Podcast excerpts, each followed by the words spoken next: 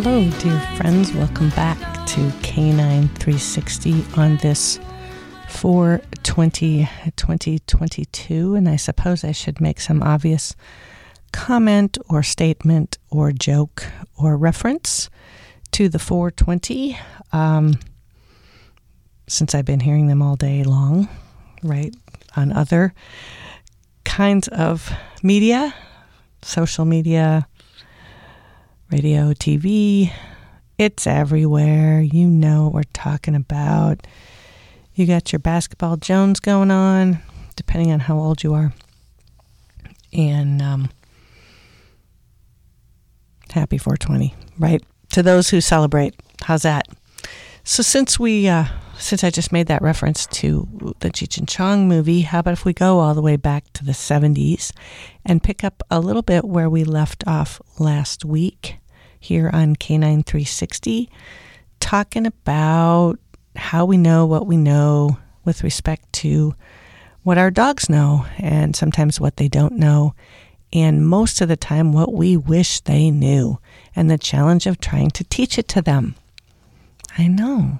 This cross species communication stuff is for the birds, as we could say. But here's what's been going on since the 1970s. Generally, a rapid growth of the field of cognitive science.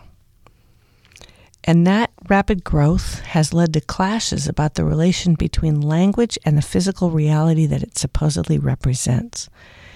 So, maintaining that the body and the mind are inseparable, kind of overturning the old uh, Cartesian split, cognitive psychologists and linguists regard language as a product of the brain, a communication system reflecting bodily experiences. No more of that mind over matter stuff. It's all reflective of that integration. And because languages come from bodies, they rely on metaphors rooted in our physiological perceptions. So let me see if I can. Let's wade into the deep end on that. We will do that here in a minute. But uh, you've heard me say before here that, for example, the marketing mix from the big box pet supply stores has changed the conceptual metaphor that structures our understandings of and our relationship with dogs in this 21st century. The notion of owner replaced with pet parent, the physical being that is dog replaced by fur baby. A dog's education and training is de emphasized and supplanted by the notion that dogs need doggy friends and play dates. And what falls out of this new description of the dog is not an enhanced understanding of all that dogs have been in the human family over the millennia. What falls out is a shopping list because the corporation insists on it. And at the top of that shopping list are two things dogs have never needed clothing, fun as it may be, and daycare, right? But the goal of the corporation is to show profit for shareholders, so they drive us back into the store for more stuff. And um, being able to talk about this in the way that we're able to talk about it here on Canine 360 is one of the things I think I appreciate the most about community radio because that is not the conversation on those commercial stations that are supported by those big box pet supply stores. Okay, so here's the idea bodies don't create languages, but languages create bodies. So, when cognitive psychologists argue that languages reveal bodily origins, linguists claim language and culture teach people how to experience their bodies, and there's no universally comprehensible human body that's unmediated by language. I saw that commercial last night about Paris Hilton's wedding coming up. right? Yikes. Um, or even George Bernard Shaw's character. Remember Henry Higgins from Pygmalion? He expresses one version of that idea when he says, You have no idea how frightfully interesting it is to take a human being and change her into a quite different human being by creating a new speech for her. By altering language, of course. Henry Higgins hopes he can shape thoughts. Not so much, maybe, poor Eliza Doolittle, so much as the thoughts of those who hear her speak. Right? Among the influential thinkers arguing that these bodily experiences shape language are George Lakoff and the philosopher Mark Johnson. See, so this is kind of a continuation of what we talked about last week. They wrote a book called Metaphors We Live By and propose that expressions describing one concept in terms of another reveal essential aspects of the way people think. So in English, we have words, phrases that associate um, life and health with up, and death and sickness with down. Maybe because a healthy person stands upright where a sick one has to lie down. They're quick to qualify. They note that it's hard to distinguish the physical from the cultural basis of a metaphor, but we experience our world in such a way that our culture is already present in the experience itself. In another book, they talk a little bit about how our conceptual systems draw on the commonalities of both our physical bodies and the physical environments that we live in. And culture influences people's understandings of their experience. We believe in the common elements of linguistic expression and see how they're grounded. Think about how we talk about dogs, right? Think about um, how we use language to create and affirm our connections to them and how many different words we have to describe them. Right? We have as many words to describe dogs as that suggestion that that folks who live in northern climates have a lot of words to talk about snow. But let's talk for a minute about how we build I mean, what value is all of this sophisticated understanding about how language works if we can't use it strategically to help ourselves learn how our dogs learn, excuse me, and how better to teach them, right? Or the role of language in doing all of that. Because whether we know it or not, people deliver information to dogs in two ways. We deliver it verbally by by creating a behavior and then through repetition and association, a dog can come to comprehend a word behavior pairing. That's really what sit is, right? Here's this thing you do, and here's what we call it. Or here's how we cue it, which is probably more um, more honest, right? The dog doesn't care what it's called; he just hears the cue and responds in ways that we think are acceptable. But we also deliver information to our dogs by how we behave through our body language. And since that's the natural language of dogs, if we want to extend language to incorporate that sort of communicative dynamic, since body language is the natural language of dogs, it's far more powerful than mere words, human words. Of course, this means you have to pay more attention to what you do than what you say. And it also means that we have to stop talking all the time. That's hard for humans. But if we teach a dog to remain alert for a barely detectable nonverbal signal, we inevitably teach the dog to focus on us a great deal for information. That, we might say, we all learned as the essence of pack leadership from that guy Cesar Millan when he was once on TV. But if if you can harness that that dimension of the canine brain that wants to create cooperation, collaboration, appeasement as part of the group. If you can tap into that, your typical dog behavior problems will melt away. No kidding. So, to think about what language can and can't do, um, here's a little story. Uh, long ago, a student of mine had recently finished an obedience title on one of his standard poodles, and he was out walking his dog in the neighborhood. Um, his dogs, he had more than one, I guess, and he encountered another neighbor who was walking her dog. And she actually blocked him on the sidewalk, very, very eager to tell him that her kind of scruffy, matted, tangled yellow mess of a dog was a Labradoodle and how much they just loved him. She said, We got this dog because my son is allergic, and this is a breed that doesn't shed. Well, my student, the fellow with the standard poodle, was not in the mood for what he called the conversation. So he simply replied, Ah, so you got a dog that doesn't shed.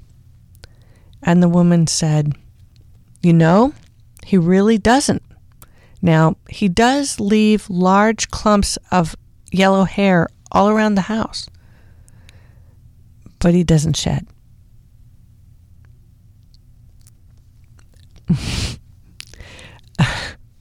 so that might su- suggest something to us about the, the limits of language or the limits of our understanding or both, right?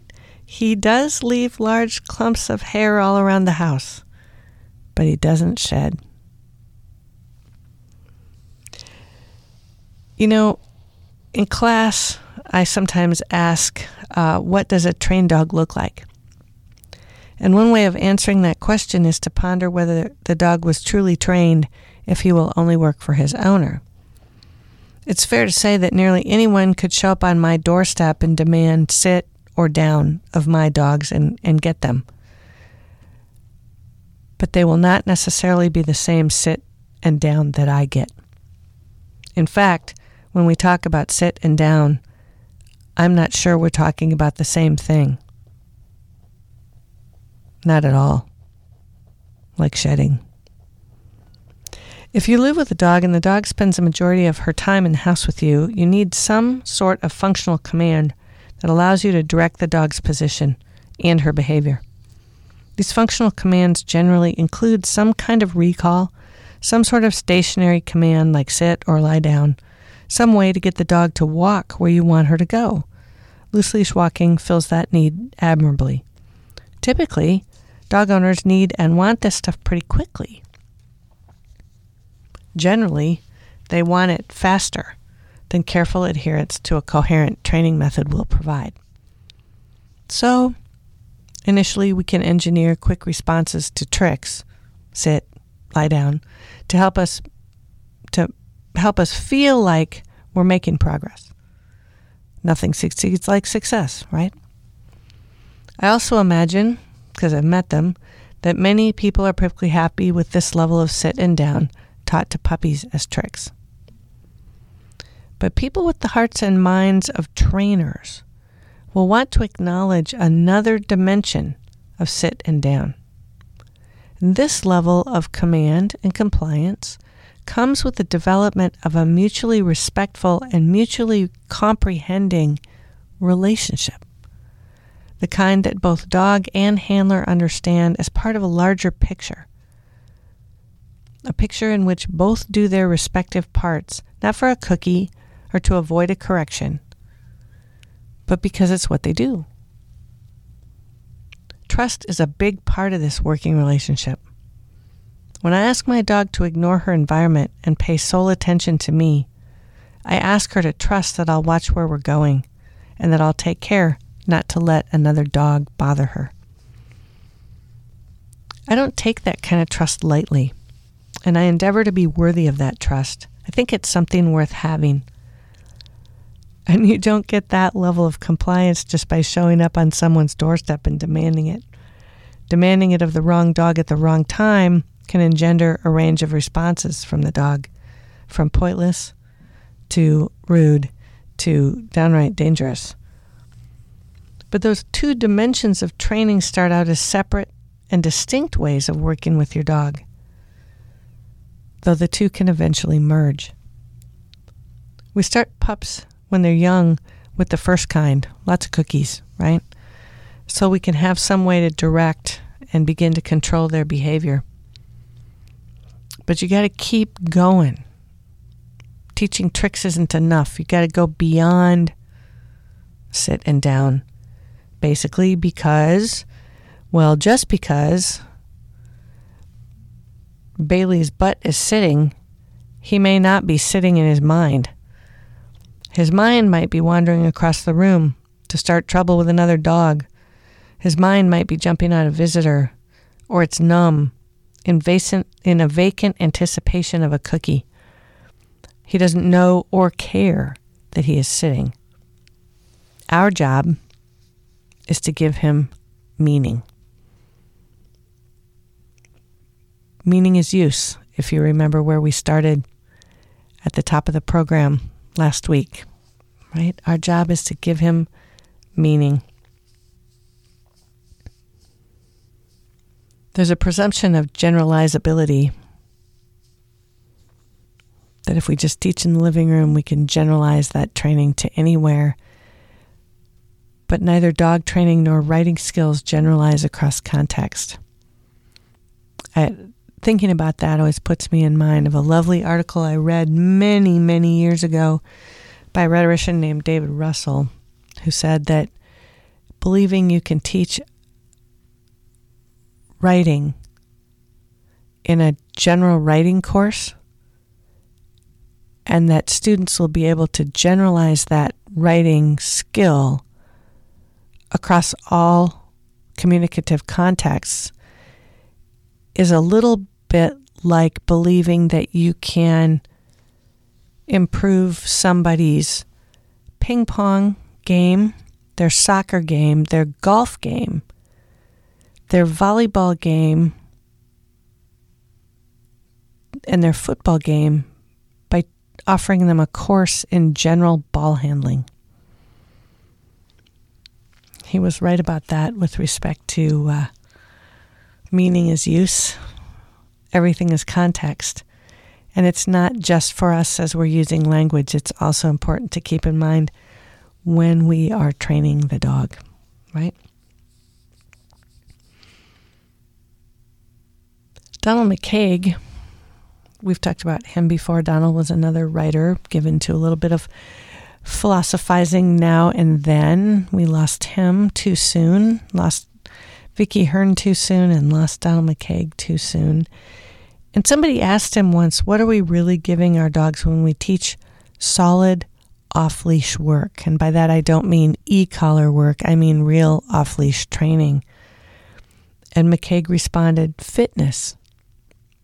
And he was talking about physical and mental fitness, where training is the operative word in the phrase off leash training. Why is that important? Oh, we live out here in the big square states in the middle where there's an extraordinary mythology of dogs need room to run. It's a pretty significant superstition, more a bit of nostalgia or sentimentality in this part of the world. One that leads all too often to dead dogs. Ugh.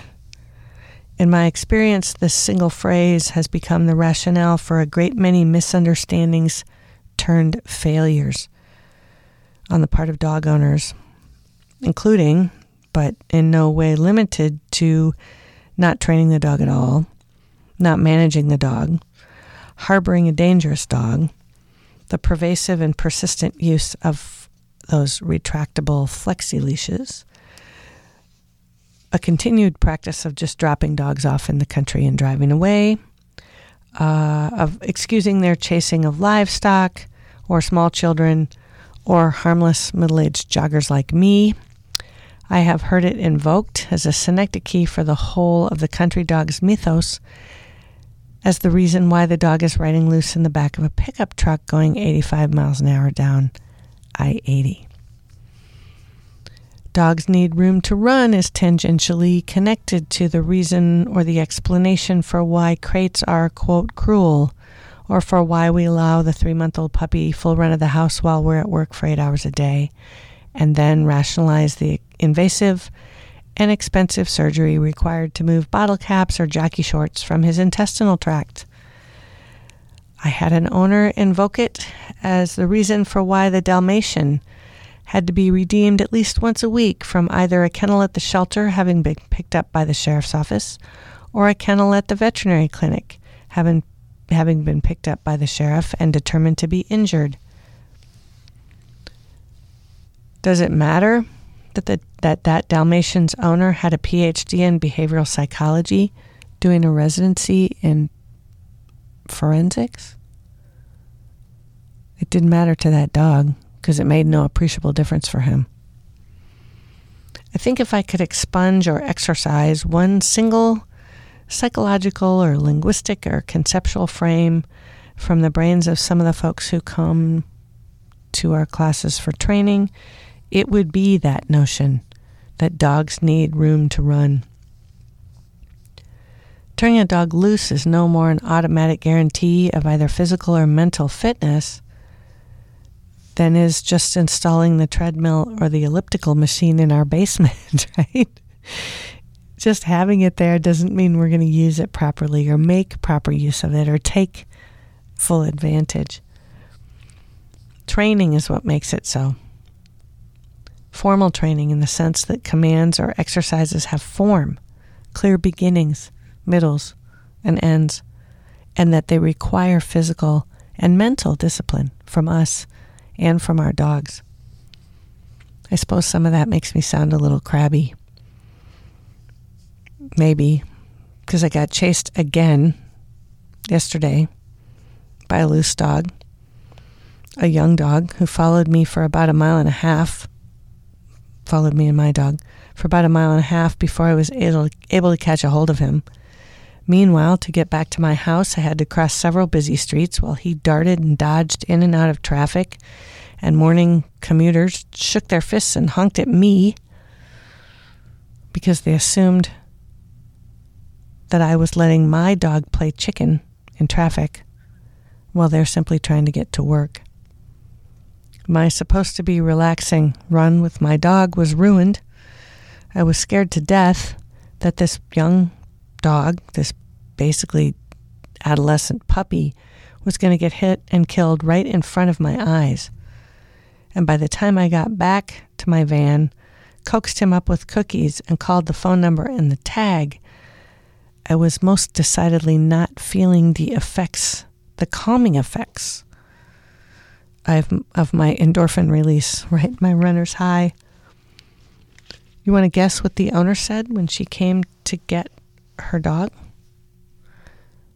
referencing why he was let out the front door instead of into the fenced backyard. If you guessed he needs room to run, then you can probably also hear my silent screaming, right? Poor dog, goodness sakes. And don't tell me I need to give this woman my card. I'm not in the mood, right? Uh, no, no, no. Um, no, no, no, and no.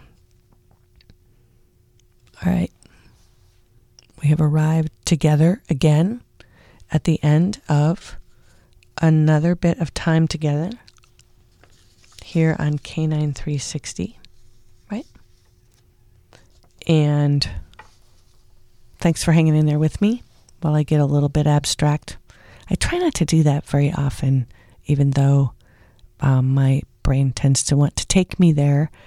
Um, but for those of you who are willing to appreciate or indulge that, I am grateful for your